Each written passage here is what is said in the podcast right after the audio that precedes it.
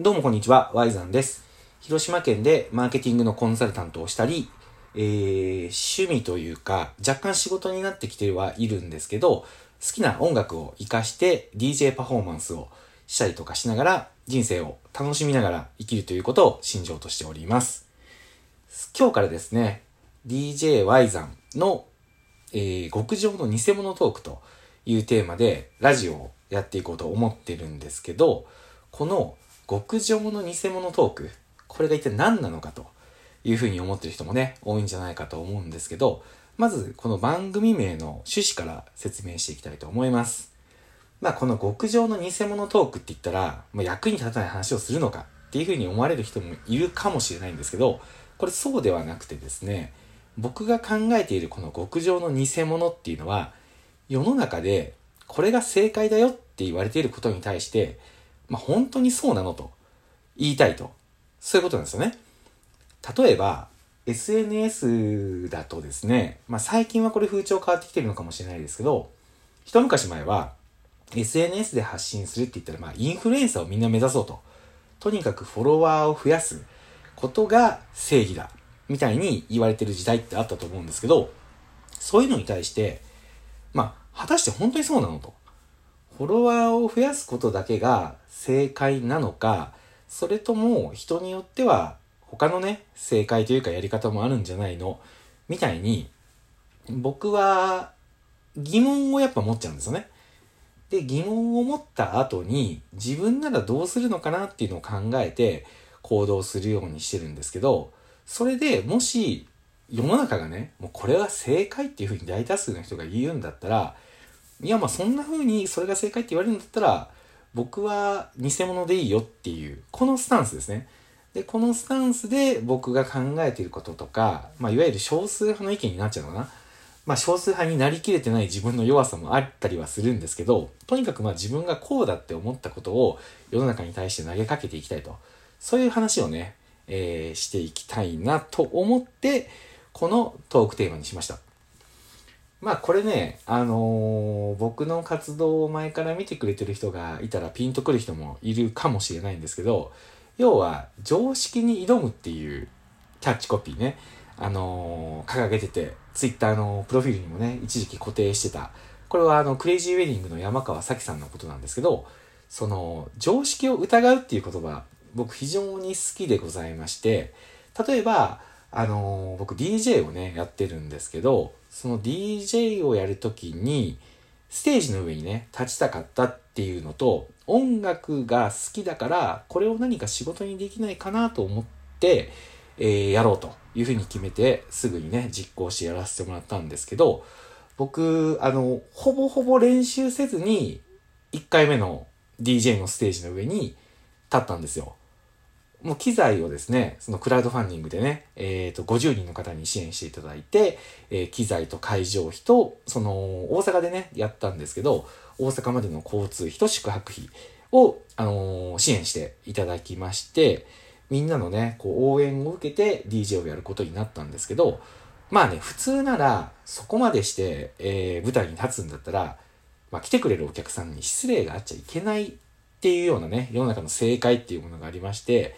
まあ、それでいくと、まあ、言うならば、できるようになるまでやっちゃダメだっていうふうに言われてるようなものだったと思うんですよ。ただ、僕はやっぱりそこに対して、すごく、あれ、そうですよ。あの、自分もそう思ってたんですよ。これに関しては。これに関しては僕もお客さんに出すものとか、自分が、その、スポットライトを浴びるというか、えー脚光を浴びる場に行くときには、まあ、しっかり練習して、できるようになってから行かないといけないというふうに長らく思ってたんですけど、いや、まあまあ待てよと。それだと、ちょっとこの時代の変化のスピードが激しい、このね、今の時代に、できるようになってからやってるっていうことをやってたんじゃ、ちょっとこれも間に合わないんじゃないのと思ったんですよ。積み上げてね、来たことがある人にとっては、それが、いわゆるまあ自分のね、立場を守るというか、これまあ言い方悪いかもしれないんですけど、その料理人がその包丁握るなんて何十年も早いよと。まずは下積みで皿洗いからだ。みたいな話とかね、よくあると思うんですけど、それってまあ考えようによっては、その既得権益を守ってる人がいるということなのかなと。いや別に楽しみ方の切り口を変えれば、素人がステージに立っったっていいし、その、なんだろうな、嘘はいけないと思うんですけど、僕はもう素人 DJ だけど、別の切り口で舞台に立つっていうことを堂々と言っちゃって、それでいいよっていう人を集めれば、できるんじゃないかなと思って、えー、ステージの上にね、ほぼほぼ練習せずに立ったんですよ。で、そこで僕が掲げたテーマは、あのー、下手でも全力で楽しむ姿を見れば、まあ見てる人がね、何らかのものは受け取れるんじゃないかなっていうような、まあそれざっくりとしたテーマなんですけど、それをまあ、あのー、今となってはね、これ後付けではあるんですけど、あのー、まあ素人がステージに立って、えー、パフォーマンスをすることで、それを見てる人が勇気になるというようなことにね、なるんだなっていうことをま実感しまして、それで言うと、正解っていうのは、あの、ま、本物ね。本物っていうのはステージの上でパフォーマンスを、実力を持ってやる人だと思うんですよ。で、その需要ももちろんあると思うんですよ。ただその一方で僕みたいな偽物ですよね。まあ言うならば、全然そのレベルとしてはステージの上に立つっていう基準にない、もう偽物ですね。その偽物が切り口を変えるだけで、えー、お客さんに支持されるということを、まあ、証明したっていうようなね、えー、経緯があるんですけど、こんな風に、まあ、あのー、僕、いろいろね、そのまあ、あの、見た目はアフロで、背も結構高いんで、目立つんですけど、実は結構小心者で、まあ、ビビリなんですよね。で、だけど、あの、今言ったような、まあ、ちょっとね、なんかかっこいいじゃないですか。なんか世の中がこれを本物と言ってるんだったら、僕は偽物でもいいっていうスタンスとか、あの、常識にね、挑むとか、まあ、この常識に挑むっていう言葉を、ちょっと切り口を変えていって、このラジオトークではこの偽物っていう言葉をね、ちょっと使ったんですけど、こんな風にできてるのって、あのー、まあ、そもそもね、そういうのが別に得意なメンタルを持ってるとか、その、そういう、なんていうのかな、切り込むのがめちゃめちゃ、なんだろうな、生まれながらにして得意とか、そういうことでは本当ないんですよ。ほんとビビリで、あのー、できないことがやっぱ多いんですよね。ただ、それができるようになっていく過程で、いろんなことにこう気づいたんですよ。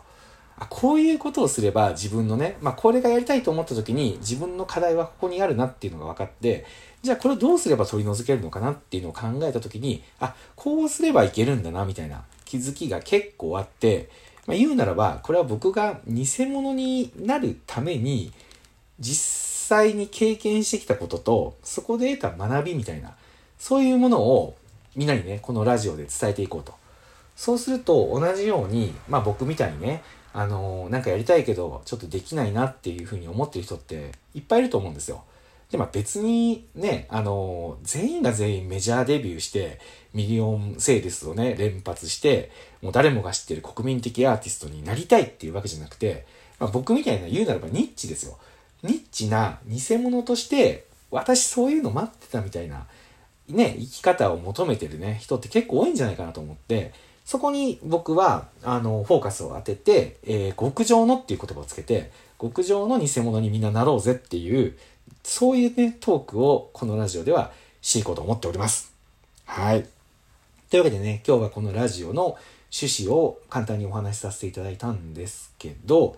勘のいい方はね、もうこれお気づきかもしれませんが、この極上の偽物っていうのは、僕が高校時代にね、えー、めちゃめちゃ影響を受けて、そしてその後の人生においてもですね、重要な意味を持つことになっている黒夢っていうバンドがいるんですけど、この黒夢っていうバンドが出したフェイクスターっていうアルバムがあるんですよ。で、そのフェイクスターの帯タイトルに、極上の偽物っていう言葉が使われてるんですよね。これがね、僕すごいかっこいいなと、高校生ながらに感銘を受けて、今でもね、自分の心の中に根強く残ってるんですけど、その時のね、黒い目は、そのフェイクスターっていう曲の中でこういうわけですよ。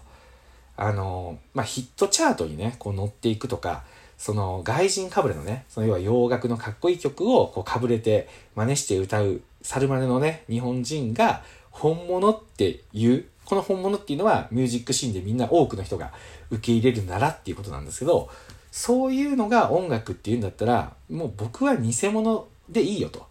俺は偽物のスターだっていうことでフェイクスターっていう曲を歌って、これを以降のライブでは必ず1曲目にね、黒夢は歌うように、ライブの1曲目に絶対持ってくる重要な曲にね、これを持ってきてるんですよ。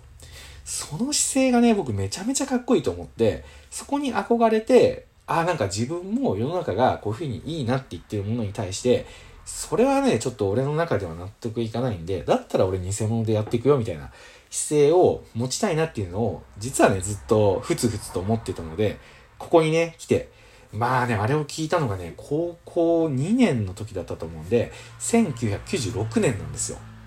まあそこから23年後のね、今や、まあ、40歳にね、僕もなったんですけど、ようやくこの年になって、あの頃の黒夢がね、かっこよく貫いていたスタンスっていうのを、まあ、少しでも真似できるようになったのかな、みたいなことを思ってるので、まあ、みんなにもね、聞いてほしいと思って、えー、始めさせていただきました。